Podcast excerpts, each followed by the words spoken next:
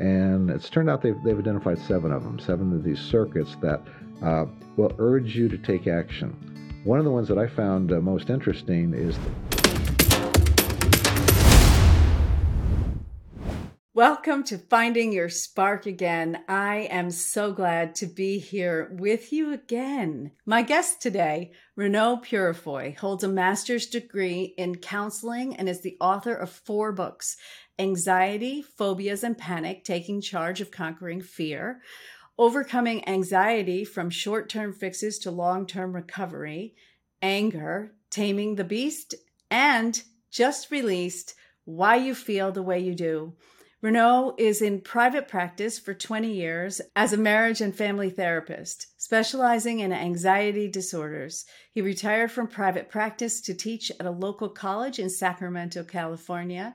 He has since retired from teaching and spends his time writing, speaking, and playing guitar. He has a YouTube channel that features videos on a variety of practical life skills that you can be certain we will have linked on the platform you're listening to. Thank you for joining me today, Reneau. Well, thank you for inviting me. It's, it's just a pleasure to be here. Yes, it is. It really is nice to get to connect in this way. Um, I am really excited about getting to sort of really explore some ideas here with you. And, uh, you know, your book, your latest book sounds fascinating. But in particular, I would love to talk a little bit about what how we're related to our animals in the emotional capacity. Well, since uh, well about 1990, uh, affective neurobiology, which is affective means uh, your emotions, and that's really been coming up.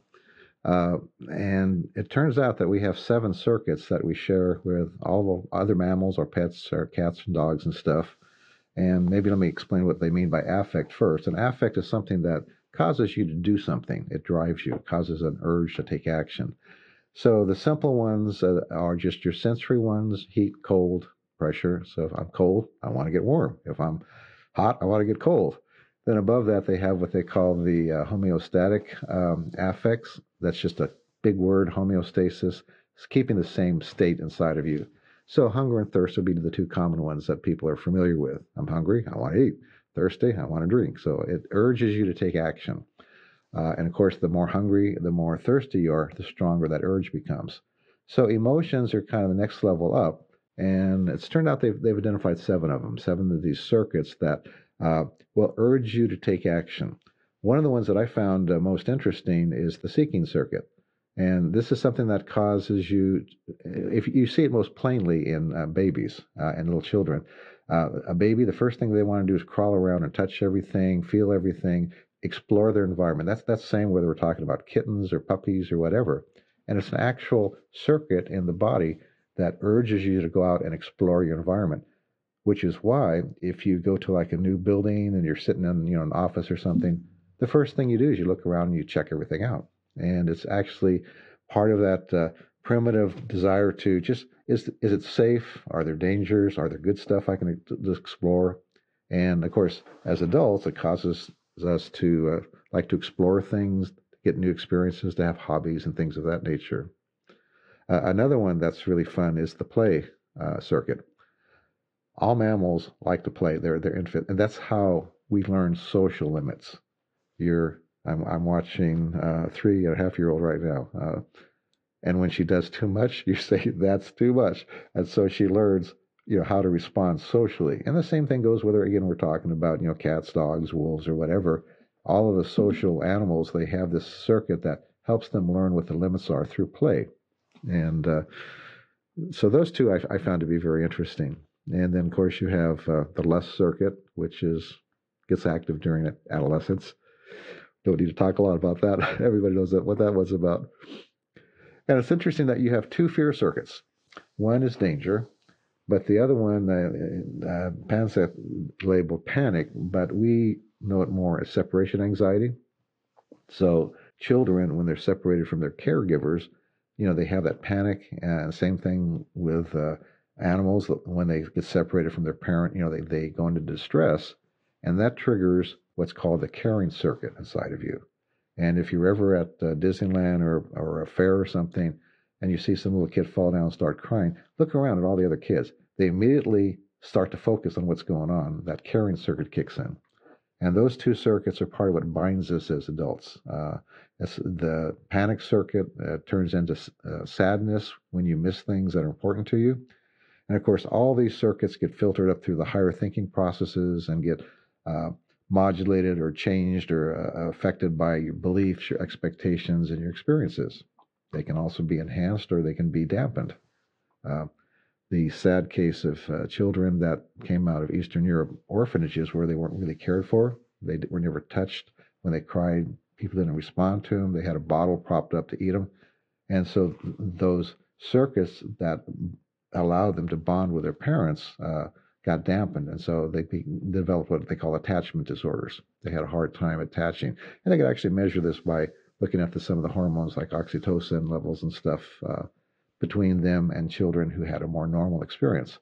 So these circuits are not uniform with everybody. Again, they get shaped by your experience, they get shaped by uh, your beliefs about yourself, the world, and you know the, the things around you. And uh, but there's something we do share with our pets, and and of course the fun thing is in the last century, a lot of psychologists thought animals did not have emotions. In fact, they would even say that they're just little conditioned response, you know, machines. And anybody who has a pet knows that's not true. Anybody who's been around animals for any length of time knows that, yeah, they, they have experienced the same emotions that we do.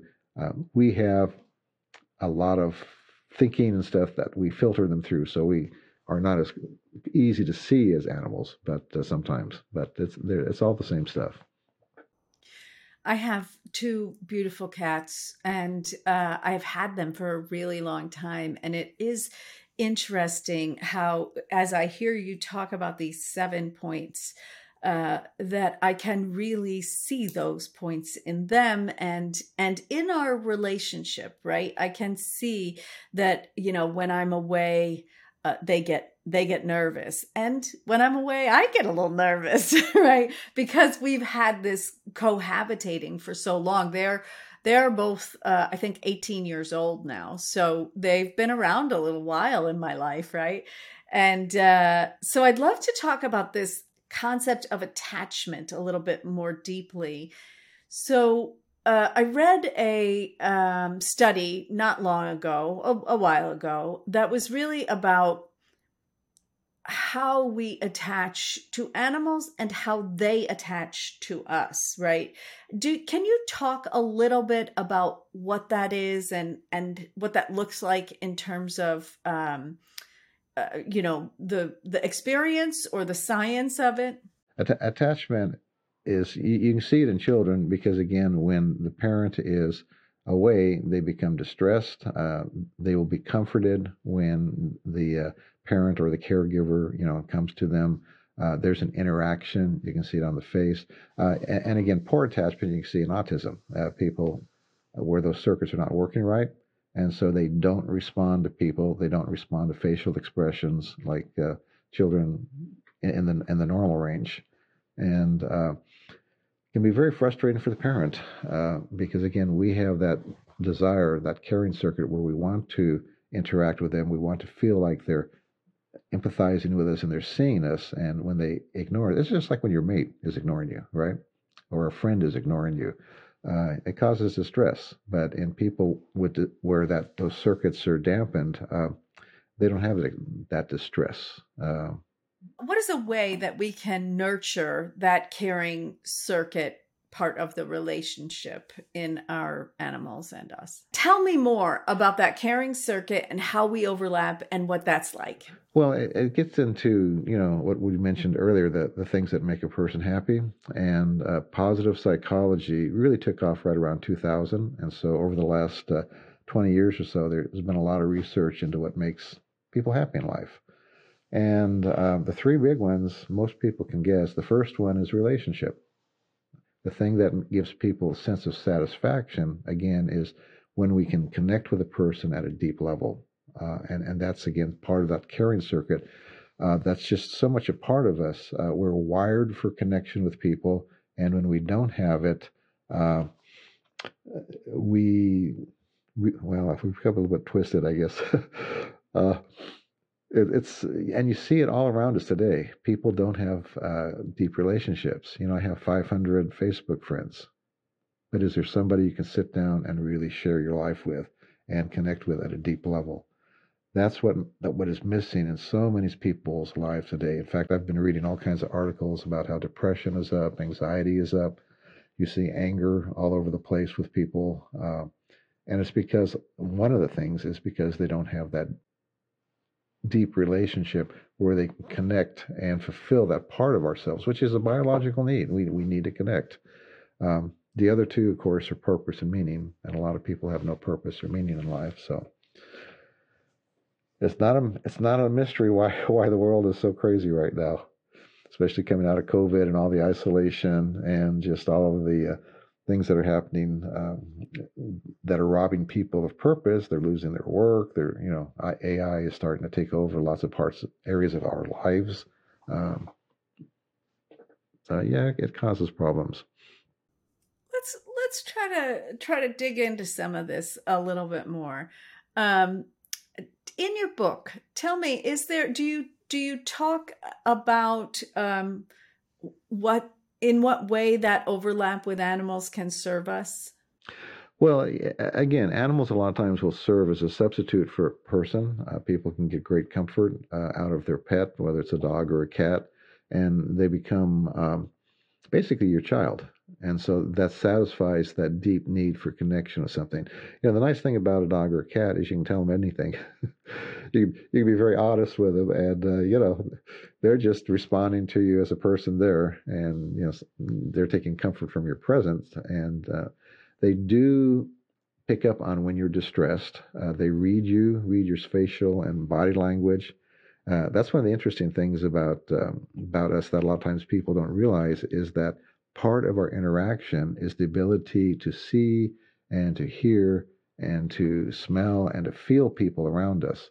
And of course, that's missing in electronic uh, interactions. We get some of that through video like this, but that personal interaction, and especially just the warmth of that person or that animal being next to you, you know, it's triggering all those circuits inside of you.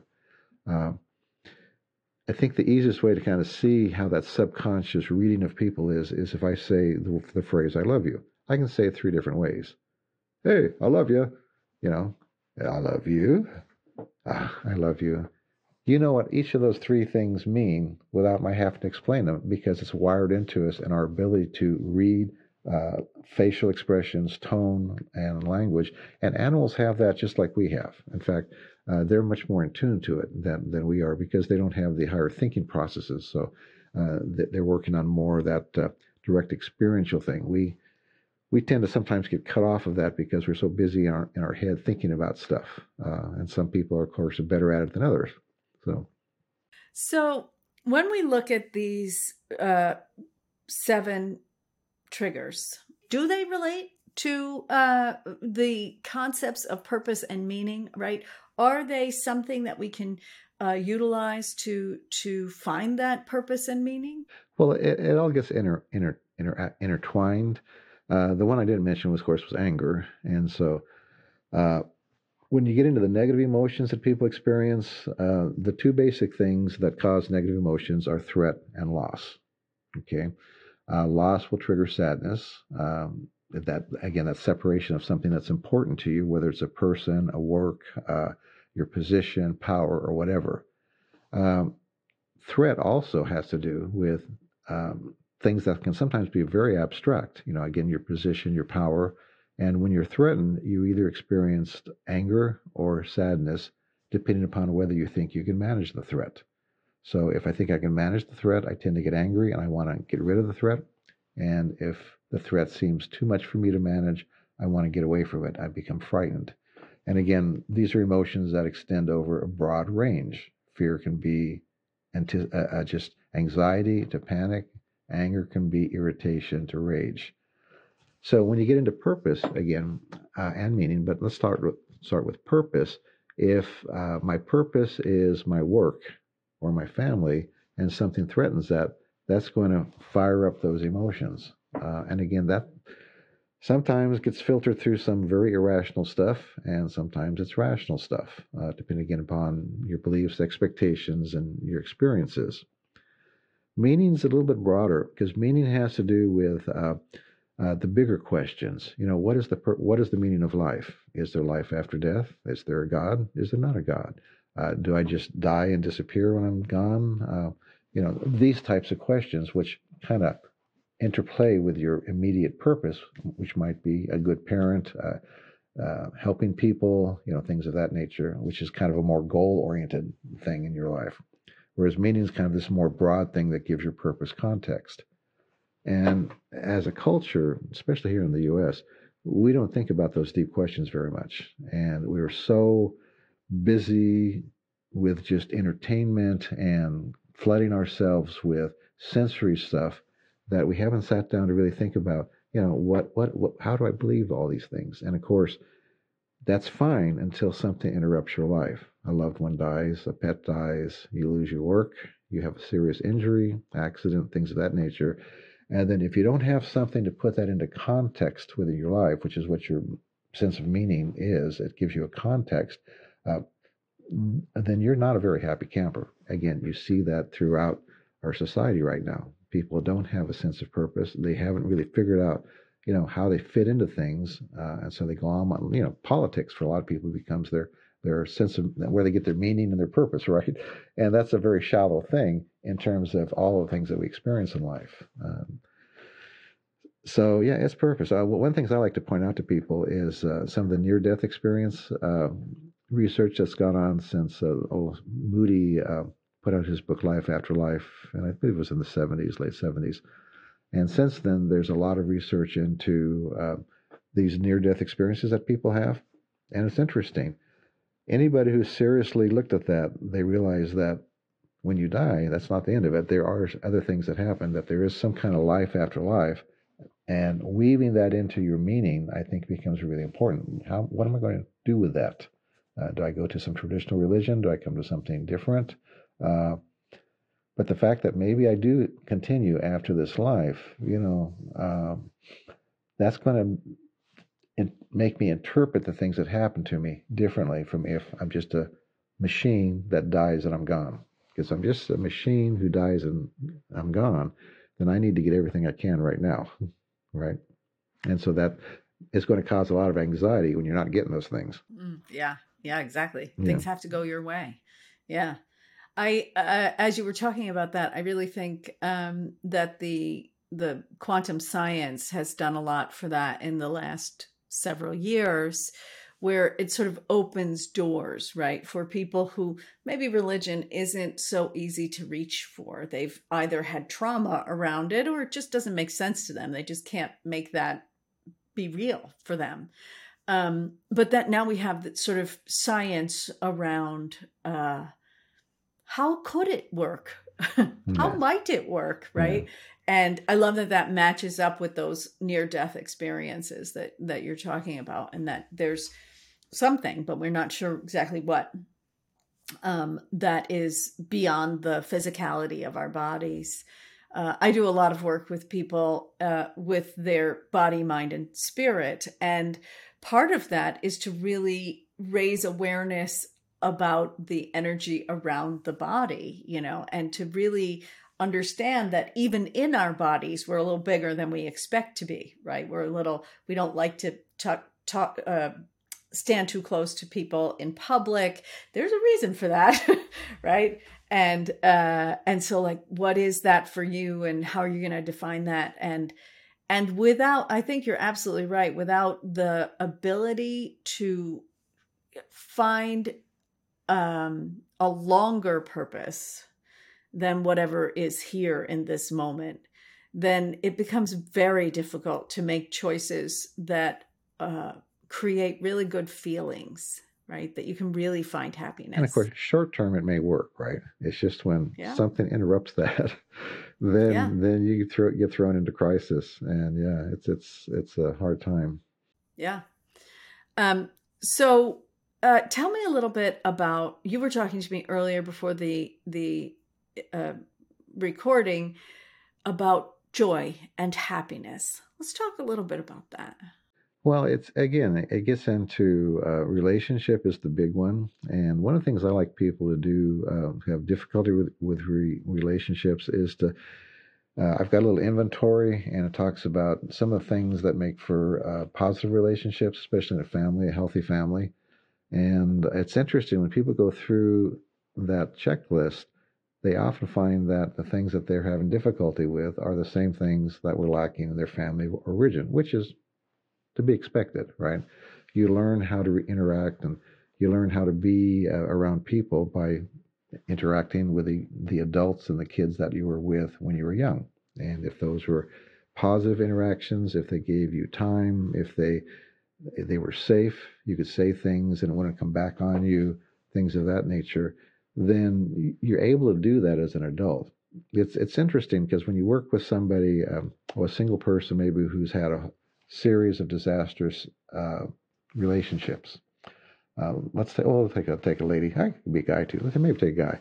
Okay, and uh, you look at their background. Usually, their parents uh, were not very good at relationships in some important way, uh, either some kind of abuse or something of that nature or just absent a lot of times. in fact, that's one of the crises right now with uh, young boys is there's so many single families where there's not a strong male model for them to model after, and uh, that's a whole other subject. But yeah, uh, so you, you, what happens is they don't know how to relate to people in an open and honest way. So you can put them in a room with, oh, let's say 20 ladies, and all of these ladies are going to be presenting well at that moment. But within about 15, 20 minutes, he'll be talking to the ones that come from really dysfunctional backgrounds. And the way that works is through that subconscious reading that we do of people. They get around somebody who has appropriate limits, um, who is uh, appropriately honest about things, and they feel funny. They get around people that are mirroring their background, and okay, this is familiar. This this is something I like. Uh, because again, it's familiar, and at that time, again, everybody's presenting well. It's only later that they realize there, there's there's another side of that story, right? Uh, so part part of it is in, in finding joy. Again, is connecting with people, and if you don't have healthy interactions, then it's something you have to learn how to do, and you can learn that uh, just as you can learn any other skill. It's interesting. Um, when I when we sit down, we start talking about uh, like with a single person, how do you identify somebody who's healthy? And we start going through, you know, appropriate limits, you know, appropriate self-disclosure, you know, things of that nature. And uh, I say, okay, so where do you find people like this? Do you find them hanging out in a bar someplace on Friday night? Well, probably not. Maybe if you're lucky, you know. Uh, so we talk about the types of social, you know, churches, social organizations, things of that nature. You need to go there and you need to identify a couple people, maybe work, who have these characteristics and you start to hang around them. And I bet you could guess what their number one complaint is. These people are so boring. There's absolutely no drama in their life. And joy is not about excitement and momentary hits. I mean, those those are good. We like those. But that deep satisfaction you get of comfort and knowing that you can, you know, be with somebody and you're safe and uh, you can just sit there. You know, the, the ability of just to sit next to somebody, uh, whether it's a pet, you know, or a person, and just experience that moment uh, of peace and connection is something that a lot of people don't have nowadays. And it's something that really satisfies the soul in a way that that entertainment, you know, a TV program doesn't. Mm. I, like that you bring up this idea of when we are uh, experiencing wild interactions, right? We're very happy, we're very sad, we're all over the place. That we really don't have a lot of awareness of the nuances and uh, so this this idea of sort of being willing to be uncomfortable in because you sort of alluded to this I have to be willing to be attracted to hanging out with people who don't really feel like me, but they feel like maybe I want to feel like that. Maybe. well, see, and that's the interesting about how you get rewired. You know, so much of our self help books, you know, talk about reprogramming the mind and, you know, deleting this and that. and we are not computers. That's not the way we work. And hanging around people who are healthy starts to rewire us from the inside out. And it's that experiencing of being around them and saying things, well, you know, this happened. And they look at you and they say, oh, that's terrible. And oh, I didn't realize that was terrible. you know, and, and, getting that kind of feedback and, and having the empathy and the appropriate expression of emotions, it rewires you from the inside out. And that's an experiential thing that you don't get an hour with a therapist or reading a book. You have to actually be living within that environment. It's kind of like a language. You know, the best way to learn a language is, is immersion. You go there and you're around people that are speaking it, and then it's easy for your brain and your mind and your body to pick it up uh, as opposed to just you know reading a book or something uh, on it. It's very different, very hard that way. Yeah, we're experiential beings. We, we have to experience things for them to actually settle into us. Yeah, it's a great way to really understand what is community worth, yeah. right? And and what does it matter who you hang out with and uh, how you surround yourself and what to do when you want to change. I mean, I, I think this is very true, uh, certainly from my experience both for people who are in very bad situations, right? Who want to come into the realm of health and eh, healthy relationships, right?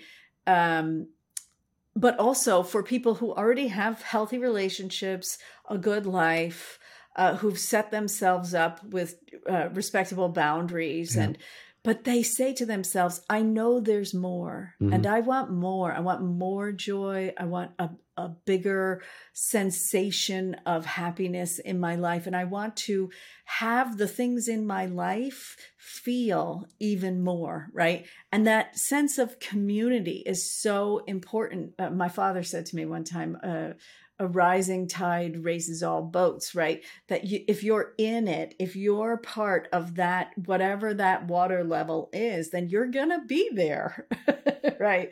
So that's that's really great.